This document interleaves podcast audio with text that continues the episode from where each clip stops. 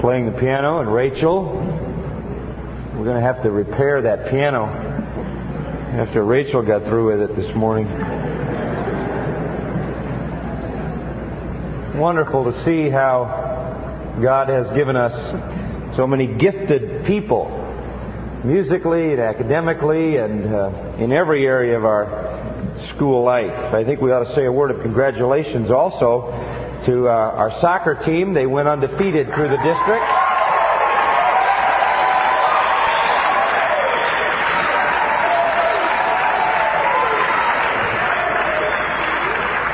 And it looks like they have earned a significant berth in the playoffs, and we're going to hope that in the next couple of weeks they'll wind up in the national finals for the NAIA. So that's really a marvelous thing. That's the first time in the history of the school any team has ever gone undefeated in district.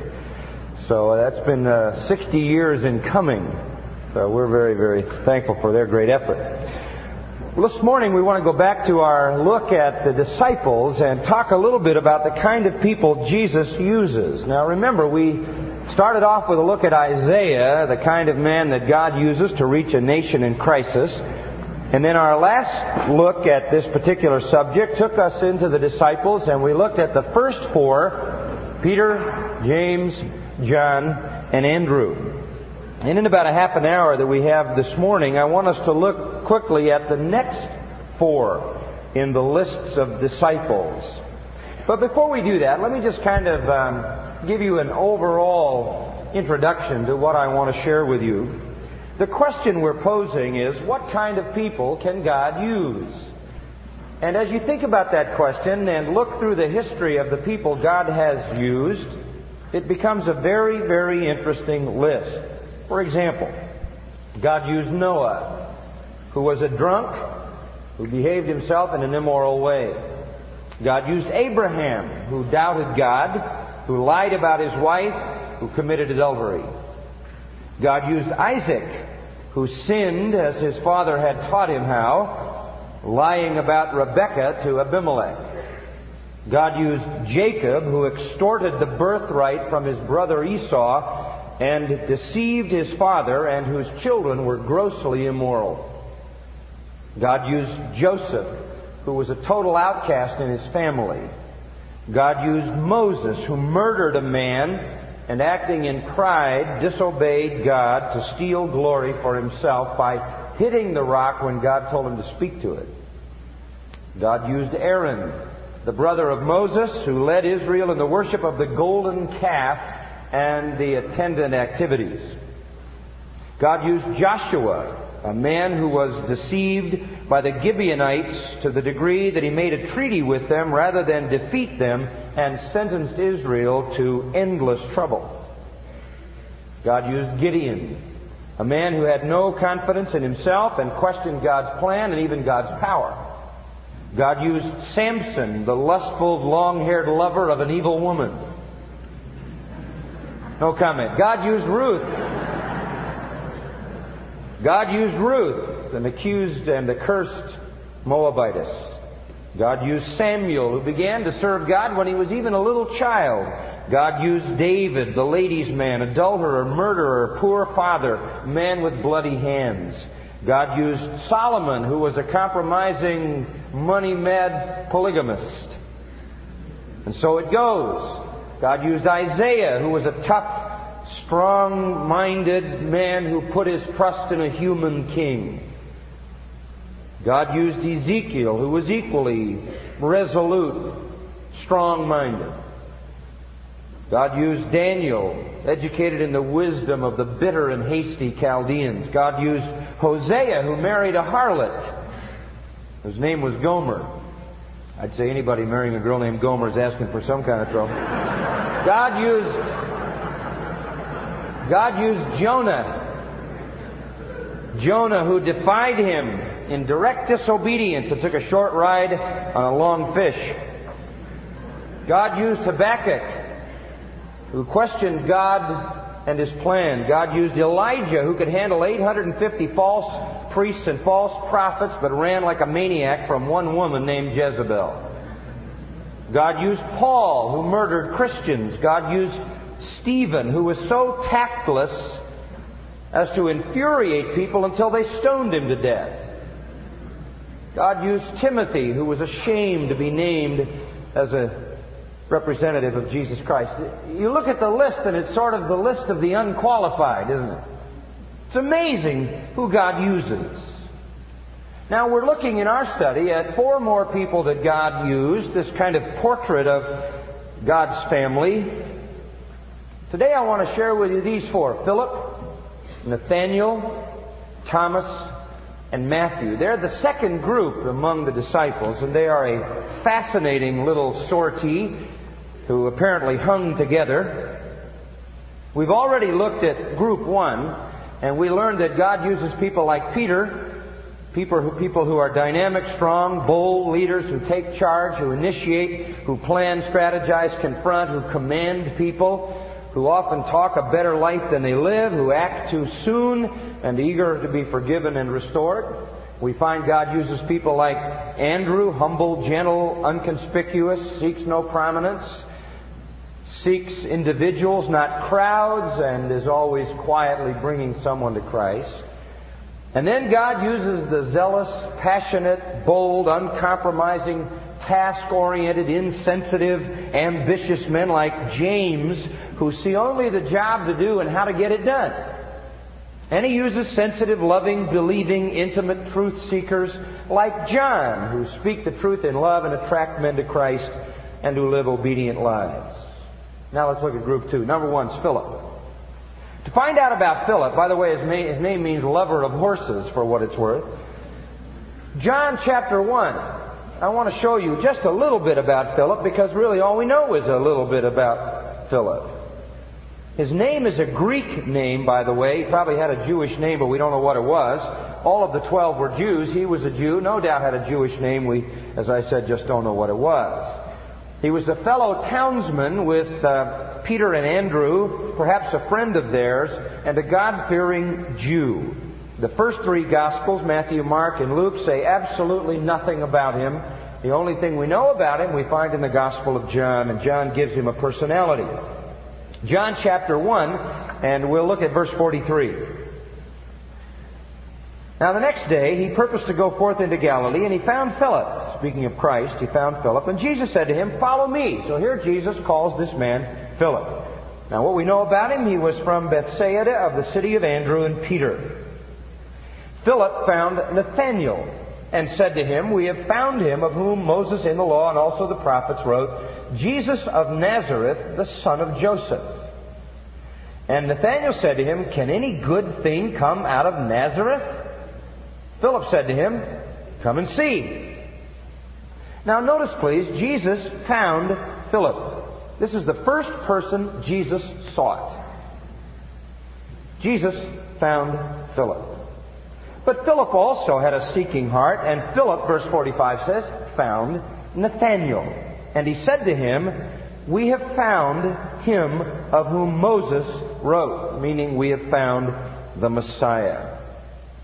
And then, of course, Nathanael says, "Well, can any good thing come out of Nazareth?"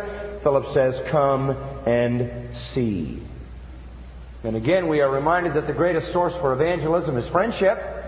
Philip was found by Christ, and Philip went immediately and found his friend Nathanael. The 12 were really a sort of a one-by-one group. As Jesus picked one, and he brought another, and another, and another, there was this multiplication process. And we see Philip kind of in this mode. He appears not to be a preacher as such. We don't have any sermons of Philip. He didn't write any books. We don't know what he said particularly, but he seemed to be committed to relationships. He had a buddy, and his buddy was Nathanael, and from here on out, they're always listed together. Every time there's a list of disciples, it's always Philip and Nathanael, or Philip and Bartholomew, same guy, two names. So he's always associated in a one-on-one relationship, and no doubt when they were sent out two by two, he was partnered up with Nathanael or Bartholomew. So again, he's one of those kind of people who goes after people on a one-on-one basis rather than being a well-known preacher. Go over to chapter 6 of John's Gospel. We see him again here, and we get a little more insight into him.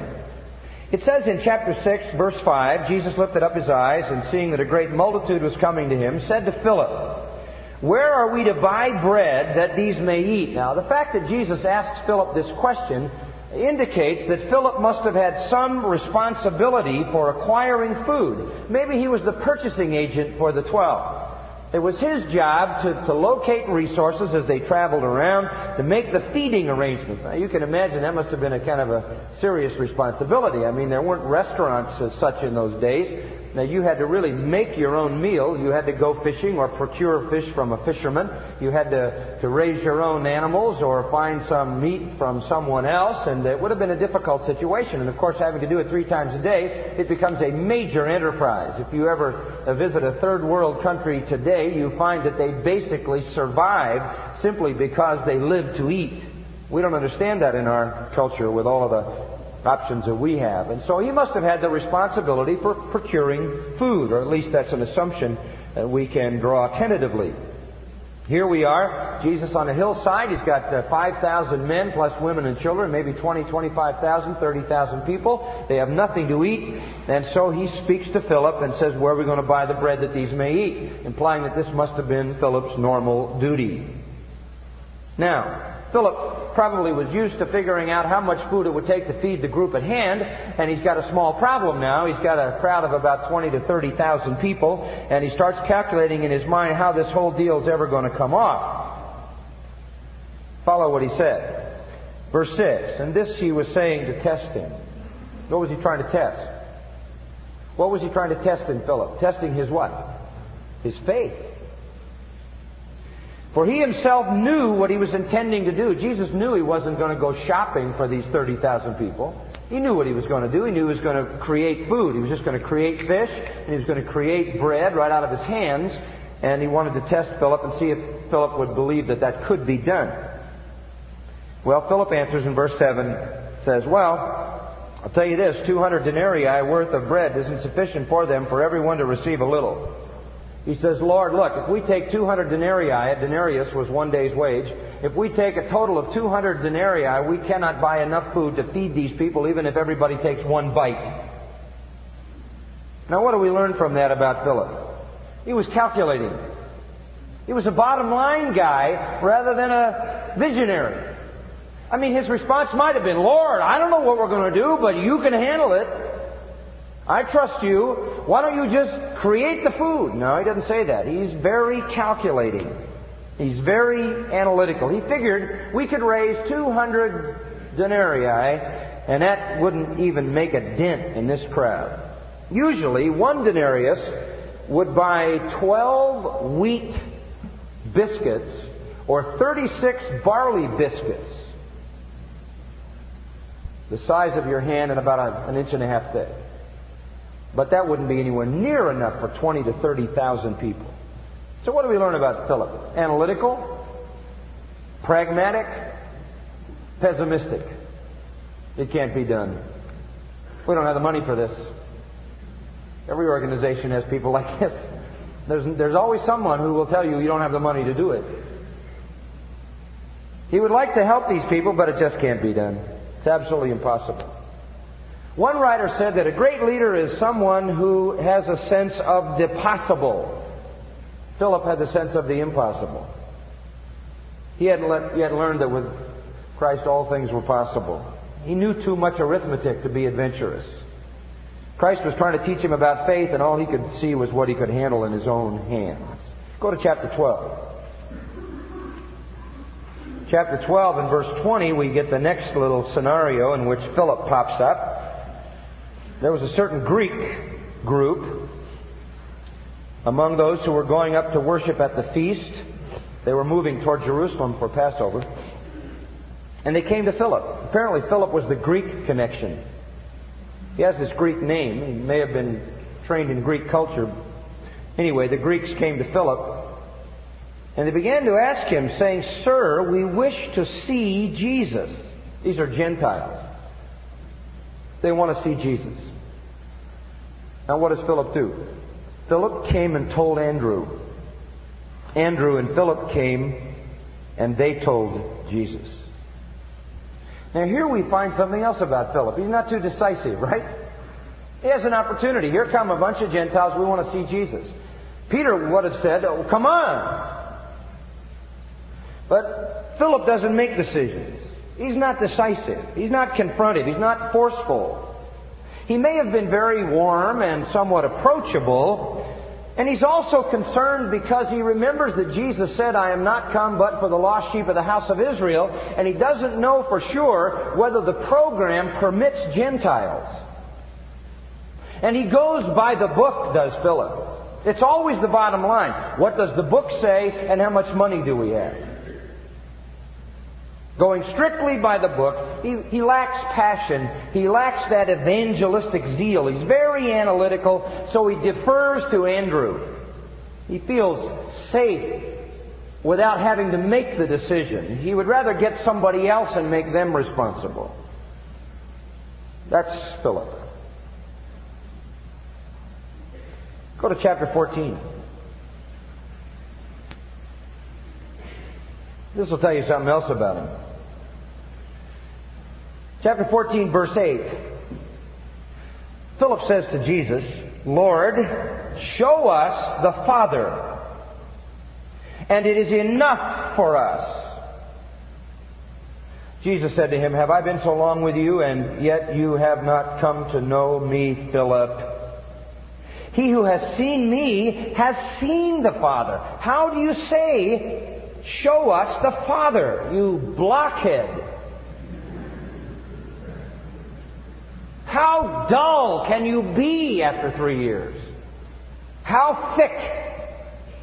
How unclear? No wonder your faith is so weak. You don't even know who I am. Show us the Father." What he means is prove that you're the way to God. Jesus had said, "I am the way, no man comes to the Father but by me." And Philip says, "Well, if that's really true, prove it to us." You see, he's always bottom line oriented, very analytical, very pessimistic, very skeptical, always concerned to see. He has a very inadequate faith, a very imperfect understanding. He is not a man of vision like John. He is not a man of insight like John. He is not a man able to plumb the deep things of God. He's an analytical, skeptical, pessimistic, reluctant, insecure, unsure, non-confrontive man. His faith is limited to what he can see, what he can count, limited to the rules that have been laid down, and he wants proof for everything. You want to know something? The Lord can use a person like that. He used Philip. Spent all his life preaching. Tradition tells us this is how he died. They stripped him naked. They pierced through his ankles, and they pierced through his thighs, and they hung him upside down till he died. And he was faithful to the Lord to death. His buddy was named Nathanael. You want to know about Nathanael? Go back to John chapter 1 again. Nathanael was also a sort of nondescript person. We don't know any more about him than just one passage. Just one passage. Here in John chapter 1. Verse 45 says, "Philip went and found Nathanael, told him they had found the Messiah. And Nathanael said to him, 'Can any good thing come out of Nazareth?'" Now the first thing we learn about Nathanael was he was prejudiced. He was prejudiced. I mean, that's not a nice thing to say. That'd be like saying, "Well, you know, there's a great leader in Fresno." And somebody says, "Can any good thing come out of Fresno?" How about Bakersfield? Would you buy that? Maybe Wasco. That's prejudice. That's prejudice. What makes it ridiculous is that Nathanael was from Bethsaida, which was to Nazareth what Bakersfield is to Fresno. It's the pot calling the kettle black, you know? Can anything good come out of that hick town, Nazareth? Oh, he had a little bit of prejudice. And he himself lived in an even more obscure village. Cana, actually. But there were a lot of those little villages there. He is showing his prejudice.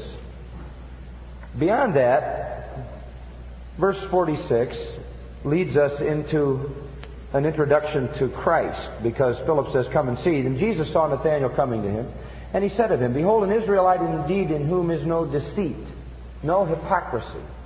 Here comes Nathanael. Philip's bringing him.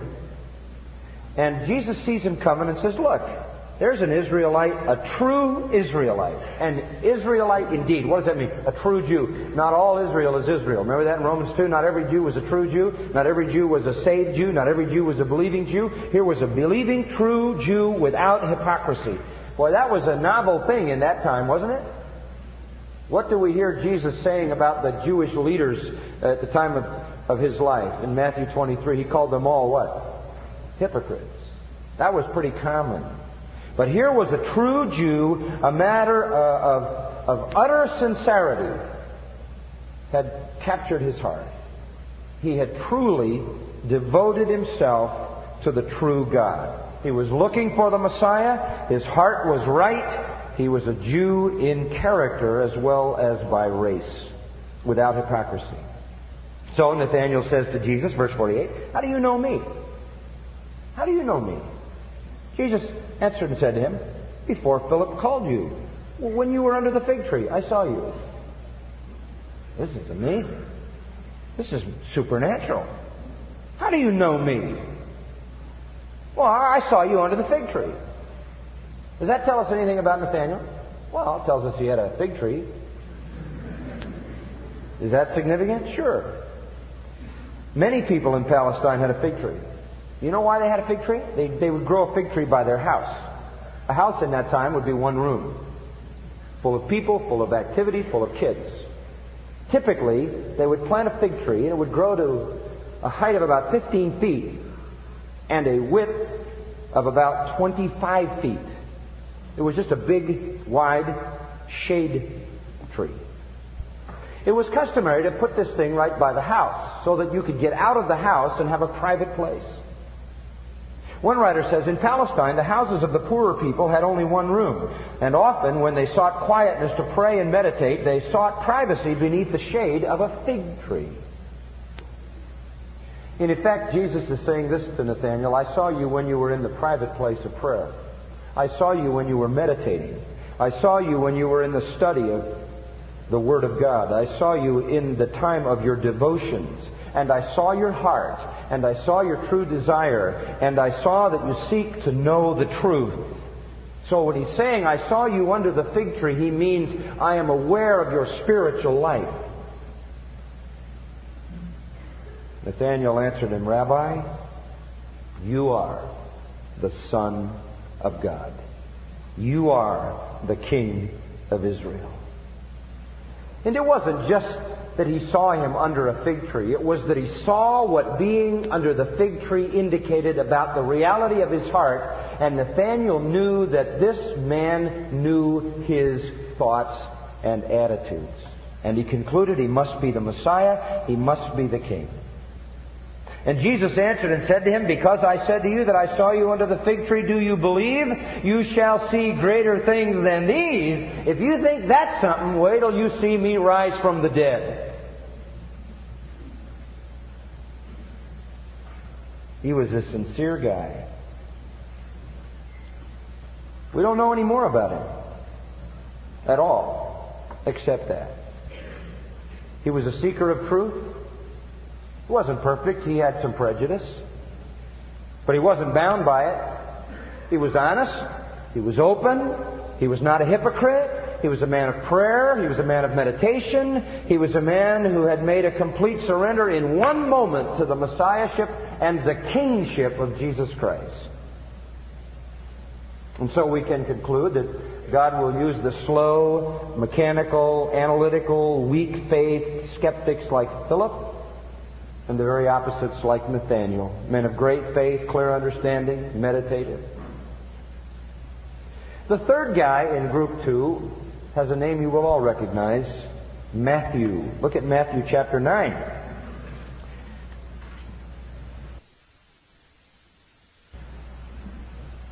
Matthew chapter 9, verse 9. And as Jesus passed on from there, he saw a man called Matthew sitting in the tax office. He said to him, "Follow me." And he rose and followed him. Now I want to tell you a little bit about Matthew. This guy fascinates me. This man is a traitor to his people. Let me tell you how the system worked. Matthew was a Jew collecting taxes for the Romans. The Romans were an occupying army in Palestine. The Jews hated Gentile oppressors, Gentile invaders. They hated to be under the control of Rome. They despised it. It was that leverage, by the way, that created all the havoc in the life of Pilate. They hated to be under Roman control. And what happens is, when the Roman government moved into that territory, they wanted to fund their operation in that area and in other parts of the world, so they exacted taxes out of the nations they occupied. So they put taxes upon all the Jews. And then they hired Jews to collect taxes from their own people to be given to the Romans. When a Jew bought a tax franchise, he bought a fortune for life. He made himself instantly rich. The price was high. In fact, the Roman government said, "We want so much," and anything the tax collector got beyond that, he put in his own pocket. Remember Zacchaeus, who was a Jew, who collected taxes, who had defrauded the people all his life and become a very wealthy man, and when he was saved that day, when Jesus called him out of a tree, he gave back to everyone that he had defrauded 4 times what he had taken. Remember that? That's how wealthy they were. So he had bought a tax franchise from the Roman government. There were abuses beyond belief among the tax collectors. They took whatever they wanted from whomever they wanted. By the way, they were, when they bought the tax franchise, immediately barred from the synagogue for life. They were forbidden to ever appear in a court case in Israel because they were viewed as criminals. They were the scum of the earth. There were 2 kinds of tax collectors. The gabai, and that's not because when you gave them your money you said gabai, G-A-B-B-A-I, the gabai, and the mokesh. Let me tell you the difference, because it's very interesting. The gabai was a general tax collector. He collected tax on ground, property tax, income tax, and poll tax. But the mokesh collected duty on goods, import, export, all items bought and sold, tolls on roads, bridges, harbors, tolls on axles on your cart, tolls on hoofs on your donkey, tolls on packages, tolls on letters. And what they did was, they sat at the key crossroads and collected taxes from everybody going every direction and just kept piling it in and piling it in. Sent the piece that Rome required, kept the rest. Now, that's what Matthew was. He was a mokesh. They could be called a great mokesh if they hired other people to work the other roads. And if they worked alone, they were called a little mokesh. So Matthew was a little mokesh. He sat at his own custom station making his money. Jesus came by one day and called to Matthew the little mokesh and said, "Follow me." And people would have thought, this is ridiculous. Who in the world in their right mind would ever want to pick up this scum of Israel for any enterprise? He is a materialist. He is a crook. He is a criminal. He is the worst of sinners. It shocked the religious establishment to their heels. Why? Because in verse 19 it says Matthew rose and followed him. Now follow the story.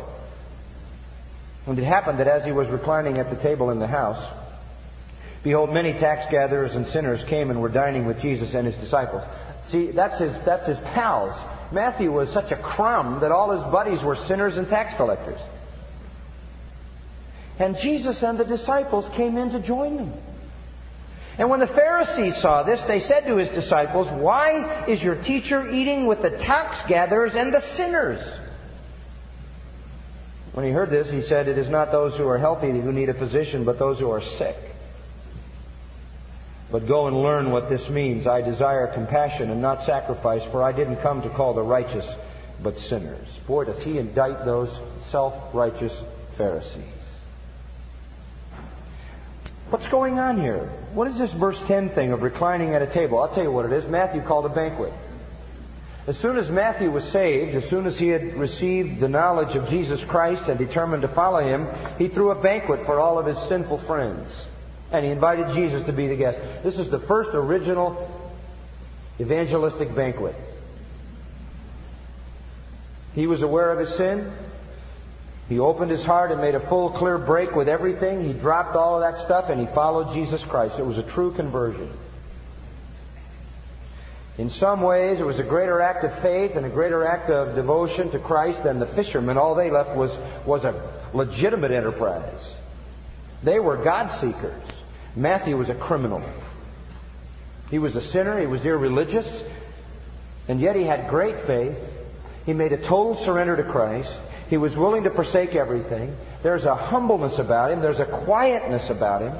He obviously knew how to get along under the authority of Rome. He knew how to keep books and keep records. He was well versed in Judaism. By the way, in his gospel alone, he quotes the Old Testament 99 times. So he wasn't an ignorant Jew. By the way, Matthew quotes the Old Testament more times than Luke, Mark, and John put together. So he really knew the Old Testament. He must have been a man terribly terrorized in his spirit, because as much of the Old Testament as he knew, to sell his soul to Rome must have left him with a tremendously guilty conscience. And maybe when Jesus called him, there was an unburdening of a tremendous anxiety. Luke 5:29 says that he called the feast and had it in his own house, and he called all the riffraff of society, the tax collectors and the prostitutes and the criminals and the outcasts and everybody else that was the wretchedness of the culture, and he put on a banquet to introduce them to Jesus Christ. What kind of people does God use? Converted sinners of the worst order. The last guy, just briefly. In group 2 is named Thomas. You remember him? Thomas, called Didymus. What does Didymus mean? Twin. He had a twin brother. We learn a little bit about him in John's Gospel. Let me just quickly show you what John says about Thomas, and I'll sum it up because our time is gone. He was a man of courage. We know that. John chapter 11, verse 14. Jesus speaking about Lazarus being dead and so forth. And he's going to go to Jerusalem. Verse 16, Thomas, therefore, who's called Didymus, said to his fellow disciples, "Let us go also, that we may die with him." He says, if he goes to Jerusalem, they're going to kill him. We'll all go and die. I like his courage, don't you? He was devoted to Christ. He was willing to go and die. He was prepared to go to Bethany, where Lazarus had lived and where he was buried. And it was adjacent to Jerusalem. It was one of the suburbs of Jerusalem, 2 miles east. And he knew the authorities in Jerusalem were determined that Jesus should die. So he said, let's go and die. He also was a little on the pessimistic side. Wasn't really much of a trusting person. But he was courageous, and I commend him for his courage. Look at chapter 14. It says about him there, verse 5, Thomas said to Jesus, "Lord, we do not know where you are going. You keep telling us you're leaving. Where are you going? How do we know the way?" And Jesus said, "I am the way, the truth, and the life. No man comes to the Father but by me." And again, you see his pessimism. First he says, well, let's just go and die. Then Jesus says, "I'm going away." And what does he say? Well, that's the end of that. We have no idea where he's going. We have no idea how to get there. We'll never make it. And his heart is nearly broken as he speaks. Chapter 20 of John's Gospel and verse 24... Thomas, one of the 12, called Didymus, was not with them when Jesus came after the resurrection. The other disciples were saying, "We have seen the Lord." And he said, "Unless I shall see in his hands the imprint of the nails, and put my finger into the place of the nails, and put my hand into his side, I will not believe." What a pessimist. He won't even accept the testimony of all the other disciples. He says, if I can't see him, and I can't touch him, I'll never believe it. He was a sad guy. He was a pessimistic, melancholy, moody, doubting guy. Until the Lord showed up, verse 26. After 8 days again, his disciples were inside, Thomas with them. This time he went to church. Jesus came, the doors having been shut. That was good. He came through the wall, stood in the midst and said, "Peace be with you." You know why I said that? Because they'd be real rattled if somebody came through the wall. "Peace." And he said to Thomas, I love this, "Reach here your finger. See my hands. Reach here your hand. Put it into my side. Be not unbelieving, but believing." You know what it doesn't say? It doesn't say Thomas ever did that. It just says Thomas answered and said to him, "My Lord and my God."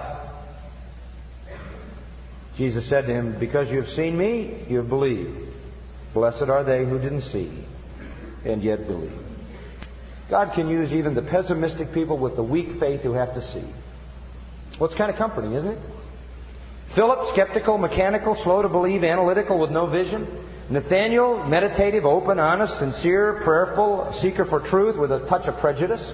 Matthew, an outcast, traitor, extortionist, thief, money-hungry, greedy tax collector whose whole community of friends were the riffraff of society. Thomas, a pessimist with a heart of love without equal, who was always ready to believe the worst. I don't see any stained glass saints, do you? Just common people. But they're the people God uses. Next time, the last four. Let's pray.